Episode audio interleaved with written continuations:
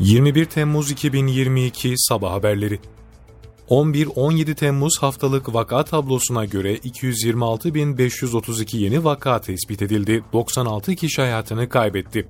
Sağlık Bakanlığı'nın paylaştığı haftalık koronavirüs tablosuna göre 11-17 Temmuz'da 226.532 kişinin testi pozitif çıktı, 96 kişi hayatını kaybetti. İyileşenlerin sayısı ise 124.732 oldu.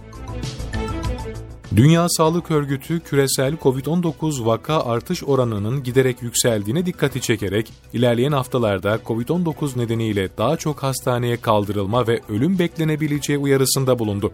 Dünya Sağlık Örgütü Genel Sekreteri Gebreyesus, son haftalardaki artışta COVID-19'un hangi varyantının etkili olduğunun bilinmediğinin altını çizerek bu artışın sebebi hali hazırda bildiğimiz bir varyant olabilir veya tamamen yeni yeni bir varyant olabilir şeklinde konuştu.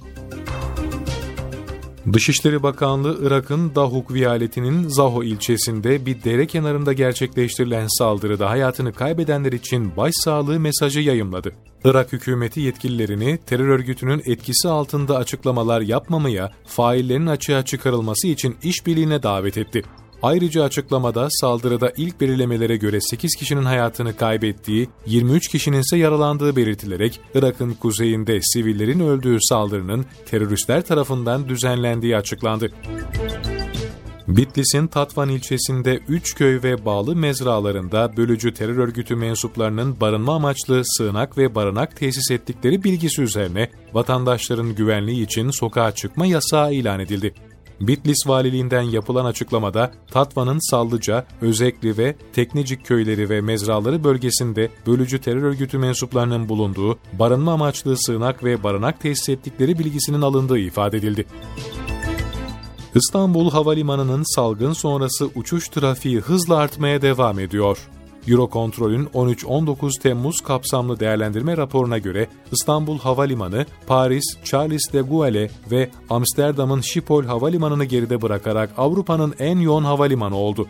İstanbul Havalimanı günlük ortalama 1333 uçuşla Avrupa'daki en yoğun havalimanı unvanını alırken Antalya Havalimanı ise günlük ortalama 937 uçuşla 7. sırada yer aldı. Azerbaycan'ın Ermenistan işgalinden kurtarılan bölgelerine halk dönmeye başladı. Azerbaycan Cumhurbaşkanı İlham Aliyev'in büyük dönüş diye nitelendirdiği ve yıllar önce işgal nedeniyle topraklarını terk etmek zorunda kalan yüz binlerce kişinin geri dönüşünü hedefleyen program kapsamında ilk göç gerçekleştirildi. İlk göç, Zengezur koridorunun güzergahında bulunan Zengilan ilinin Ağlı köyüne yapıldı. Azerbaycan Devleti'nin Akıllı Köy konseptiyle yeniden inşa ettiği Ağlı Köyü'nde dün 58 kişiden oluşan 10 aile taşındı ve evlerine yerleşti. Birleşmiş Milletler Silahsızlanma Yüksek Komitesi İzumu Makamitsu, Suriye'deki kimyasal silahlar programı dosyasında hiçbir ilerleme kaydedilmediğini açıkladı. Makamitsu ayrıca Suriye rejiminin Kasım 2018'de Barzeh tesislerinde bulunan kimyasal bir maddenin keşfiyle ilgili işbirliğine yanaşmadığı bilgisini de paylaştı. Portekiz'de Sağlık Bakanlığı 7-18 Temmuz'da 1065 kişinin aşırı sıcaklardan öldüğünü bildirdi.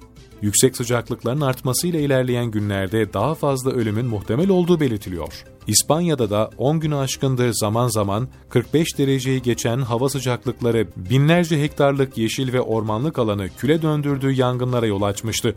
Ayrıca 678 kişinin yüksek sıcaklıklar sebebiyle hayatını kaybettiği aktarıldı.